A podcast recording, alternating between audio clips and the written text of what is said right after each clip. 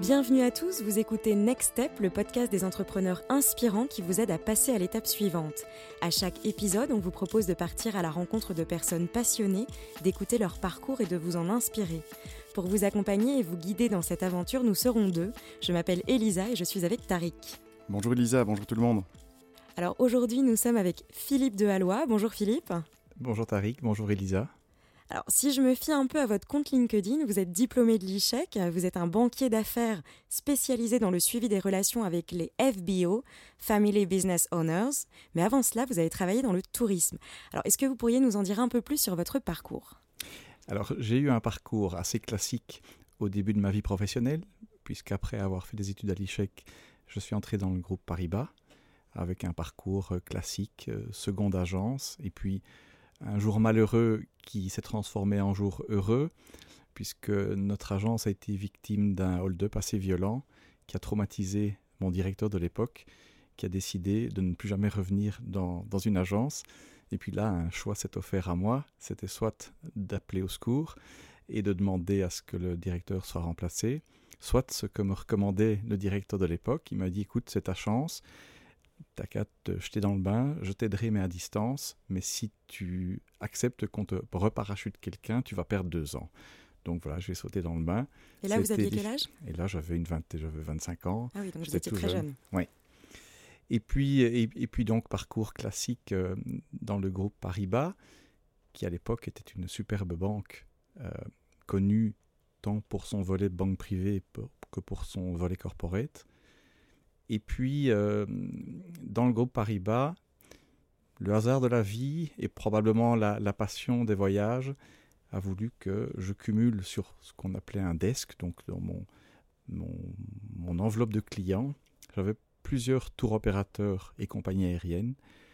Et ce qui a fait que bah, progressivement, je suis devenu euh, qualifié de spécialiste en aérien et, et en tour operating, donc tour opérateur. Et un jour, un de mes clients m'a dit Oh, écoute, Philippe, euh, ou monsieur de Hallois, il m'appelait à l'époque, euh, ce serait sympa que, que, tu viennes me rejoindre. Euh, on trouvera un arrangement entre nous. je ne sais pas te payer comme on te paye à la banque. mais voilà, viens me rejoindre. toi, tu garderas la niche à Bruxelles pendant que moi, je contrôlerai les produits à destination. Et vous vous êtes lancé Et alors, je me suis lancé. Et pendant trois ans, j'ai été tour opérateur en opérant nos propres avions. Et donc ça, c'était une vie. Euh, et ça, c'était quelque chose que vous maîtrisiez pas du tout finalement, parce que vous étiez banquier de formation. Alors j'étais banquier de formation. Euh, donc en effet, je maîtrisais pas l'aspect tour operating, mais mon associé était un pro euh, du tour operating. C'était l'ancien fondateur d'un groupe qui était bien connu en Belgique qui s'appelait Bosphorus. Et, donc lui maîtrisait ça à la perfection. Et donc il n'y avait pas besoin en tant que tel de maîtriser le produit euh, touristique. Ce qu'il fallait surtout, c'est maîtriser euh, l'administration en Belgique, euh, les rapports avec les chaînes d'agences de voyage. Et là, c'était plus des relations commerciales ou financières classiques qui n'avaient pas besoin d'être... Il fallait pas être un professionnel en tant que tel du, du tourisme. Et qu'est-ce que vous avez appris particulièrement pendant cette période-là? Ben, Je dirais que ce que j'ai appris, c'est que quand on travaille dans une, euh, dans une grande institution, on est finalement dans une position euh, de confort et de luxe, parce que chaque problème est généralement solutionnable en interne. Quand vous êtes dans une PME et que vous avez votre serveur qui plante, c'est une catastrophe. Quand vous avez une inondation, c'est une catastrophe. Quand vous avez euh, des collègues qui démissionnent, c'est une catastrophe. Et donc je trouve que dans des, structures avec, nous étions une trentaine de personnes, qui sont donc pas encore vraiment fort structurés, en fait, en gros, tous les jours, c'est des, des, misères. C'est le plaisir de faire voyager des gens, de rêver, euh, de passer la télé à la radio, mais, mais, mais au quotidien, c'est difficile.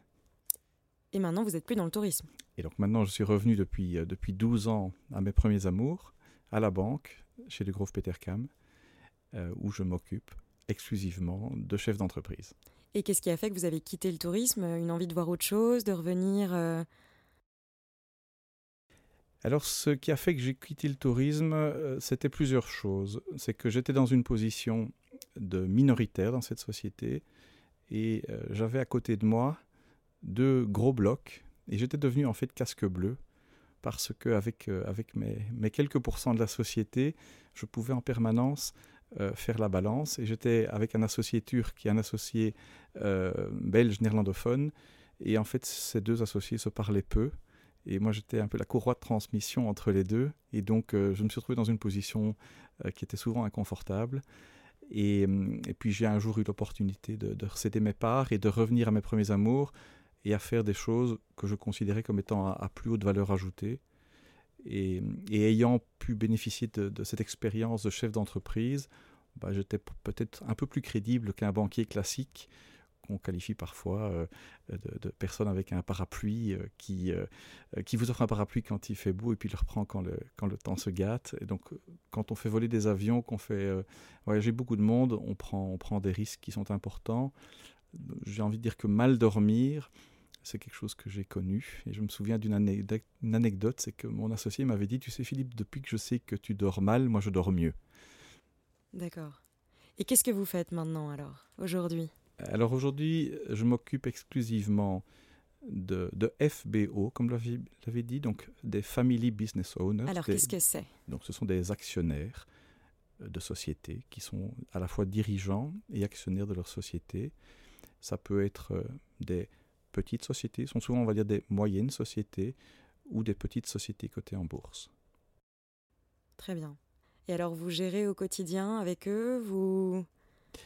Alors, Comment ça se passe concrètement? Alors, euh, chez, chez De Grove Petercam, on est assez euh, transversaux, donc à savoir que quand on voit un chef d'entreprise, on le voit dans sa globalité, et donc on a, la, on a coutume de dire qu'on est les partenaires des, des patrons d'entreprise, et que l'on peut aussi bien euh, s'intéresser à leurs problématiques privées, familiales, qu'à leurs problématiques de, haut de bilan, donc euh, comment évoluent leurs affaires, euh, comment, comment, comment, comment sont-ils financés, quels sont leurs challenges, quels sont leurs défis, et en fonction de leurs besoins, en ma qualité de généraliste, je les oriente alors vers l'un ou l'autre service que propose la maison.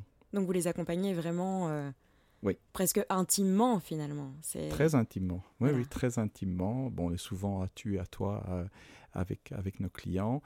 Et, ça devient d'autant plus intime que ça s'inscrit généralement sur du long terme. Et que donc, il y a des gens que, que, j'ai suivis déjà dans une autre vie quand j'étais dans le groupe Paribas et que je continue à suivre ici 25 euh, ans plus tard euh, chez les Grove Petercam. Et, et quels sont vos, vos gros challenges actuellement dans votre métier, s'il y en a? Alors aujourd'hui, je dirais qu'un gros challenge, mais c'est un peu bateau, ce que je vais répondre, c'est qu'il y a un, environnement régulatoire qui rend la vie un peu moins amusante qu'avant. Autrement, je dirais que mes gros challenges, c'est d'être euh, aux côtés des, clients au quotidien, euh, d'être disponible et de, participer à la, vie des clients. Donc moi, j'ai pas envie de dire que ce sont des gros challenges, ce sont plutôt des gros plaisirs. Moi, en fait, j'ai la chance de voir globalement tous les jours des gens qui vont bien, des gens qui sont dynamiques, qui sont pleins d'idées. Et je dis souvent en rentrant à la maison à mes enfants que moi c'est comme si j'étais un enfant et que j'allais tous les jours en, voyage scolaire parce que tous les jours je rencontre des gens formidables. Très bien. Très agréable en et, tout cas. Et, qu'est-ce qu'on peut vous souhaiter de mieux finalement pour la suite? Est-ce que vous avez envie de faire d'autres choses? Est-ce que vous voulez rajouter des cordes à votre arc? Ou alors finalement euh, Non, au quotidien, au quotidien je m'amuse. Euh, j'interviens régulièrement en soutien de collègues qui sont peut-être moins, moins, moins à l'aise avec des chefs d'entreprise. Donc euh, tous les jours, c'est un plaisir. Donc je n'ai pas, pas vraiment envie de, de, faire de nouvelles choses. Très bien. Alors maintenant qu'on a défriché un peu le, terrain, qu'on vous connaît un petit peu plus, je vais laisser la parole à Tariq. Depuis tout à l'heure, il écoute euh, bien attentivement notre discussion et c'est le moment de son décryptage. Philippe, donc merci pour euh, ce, ce, témoignage et de nous avoir raconté ton parcours. Je te connais un petit peu. Et donc j'ai envie de te poser la question suivante. Euh, pour être un bon banquier d'affaires, il faut aimer l'argent ou les gens? Alors, sans conteste, aimer les gens. Prouve-le. ben, je, je, peux le prouver euh, au quotidien, puisque je viens de dire que j'avais la chance de, de, rencontrer tous les jours des gens formidables. Ces gens formidables sont bien souvent des gens qui ne sont pas riches ou qui ne le sont pas encore. Et en tout cas, la plupart des gens que j'accompagne sont des gens qui sont motivés par leur business et, pour lesquels l'argent n'est pas une fin en soi. Maintenant, on ne va pas se voler la face. Euh, c'est agréable euh, que, le travail soit récompensé, mais j'ai jamais vu quelqu'un avide d'argent. Euh, je pense que le modèle qu'on peut avoir de banquier d'affaires est un peu, est un peu galvaudé par l'image anglo-saxonne qu'on peut en avoir de gens, des requins avec des dents longues, des loups de Wall Street. C'est pas ce que je vis au quotidien. Tout à fait. C'est d'ailleurs la raison pour laquelle on t'a invité. Je t'ai rencontré au réseau Entreprendre où tu aidais et partageais tes conseils avec des jeunes entrepreneurs, dont je faisais partie d'ailleurs. Et euh, je te remercie parce que tes conseils dans le domaine du tourisme ont été très utiles euh, à moi-même. Tu, parlais de, de, Finalement, il y a eu beaucoup de hauts, mais tu as connu aussi les bas. Et euh, les jeunes entrepreneurs, ils ont besoin de voir des gens qui ont réussi et qui leur racontent que finalement le chemin est sinueux. Et ça, c'est, tu m'as apporté beaucoup quand on s'est rencontrés. Et donc, je confirme que il faut demander conseil à des gens qui ont réussi et euh, en savoir plus sur leur histoire parce que ça donne euh, de l'inspiration pour euh, continuer à avancer. Et donc ça nous amène à l'autre question qui est si quelqu'un qui nous écoute veut devenir client de votre banque d'ici 10 ans, qu'est-ce qu'il peut faire à partir d'aujourd'hui? Mais À partir d'aujourd'hui, il, peut toujours nous appeler parce que je pense que ça fait partie de notre rôle que d'accompagner des jeunes de leur offrir du temps, de leur offrir euh, euh, de l'affection et, d'être leur, caisse de résonance s'ils se posent des questions. On n'a pas la prétention de connaître les métiers de tout un chacun. Par contre, moi j'ai coutume de dire que le cas qui vous préoccupe et que vous pensez hyper personnel dans sa composition va probablement ressembler à beaucoup de choses qu'on a déjà vues. Et c'est en fait une sorte de, puzzle, de mosaïque. Et on pourra, grâce à, à l'expérience qu'on a acquis dans 150 dossiers euh, différents, ben, vous faire part de réflexes que moi je qualifie souvent de, réflexes de la campagne, mais euh, je fais souvent rire mes collègues en disant qu'il n'y a rien de tel que le bon sens du paysan. C'est quelque chose auquel je crois profondément. Et, je pense que si on peut mettre ce bon sens du paysan ben, au service euh, d'entrepreneurs qui se sentent souvent bien seuls, ben, on aura fait une partie de notre boulot. Et quand bien même tout ça ne débouche pas à court terme sur des relations commerciales, ben, on sait qu'on s'aime pour l'avenir et que je trouve que ça fait partie du rôle d'un banquier que d'offrir du temps à des jeunes ou, à des moins jeunes qui sont dynamiques, qui ont un jour décidé de, mouiller leur maillot. On dit souvent qu'en Belgique, il y a beaucoup plus de capital que de bons projets. Alors, euh, est-ce que c'est vrai et, comment savoir si on a euh, un bon projet? Ah, Alors, j'ai envie de dire oui. Euh, je pense qu'il y a beaucoup plus de capital que de, que de projets. Tous les jours des gens qui viennent me dire T'aurais pas un projet sympa de gens que je pourrais aider, accompagner euh, Et, j'ai en effet l'impression qu'il y, a moins de, beaux dossiers que de gens euh, fortunés en Belgique. donc, moi, je pleure aussi pour avoir accès à des, à des beaux dossiers. Alors maintenant, il faut savoir qu'est-ce qu'on appelle un beau dossier. je pense que c'est toute une alchimie complexe que de pouvoir apprécier le potentiel d'un dossier. Et donc euh, ben là, j'ai envie de dire qu'on voit, on voit de tout. C'est difficile pour nous d'oser dire à quelqu'un qu'on pense que son dossier euh, est moyen. J'ai envie de dire de quel droit est-ce que moi je pourrais dire à quelqu'un écoute non je n'aime pas ton dossier. Donc dans le pire des cas, on s'abstient en disant poliment qu'on verra de façon opportuniste et pragmatique si on pense pouvoir l'aider.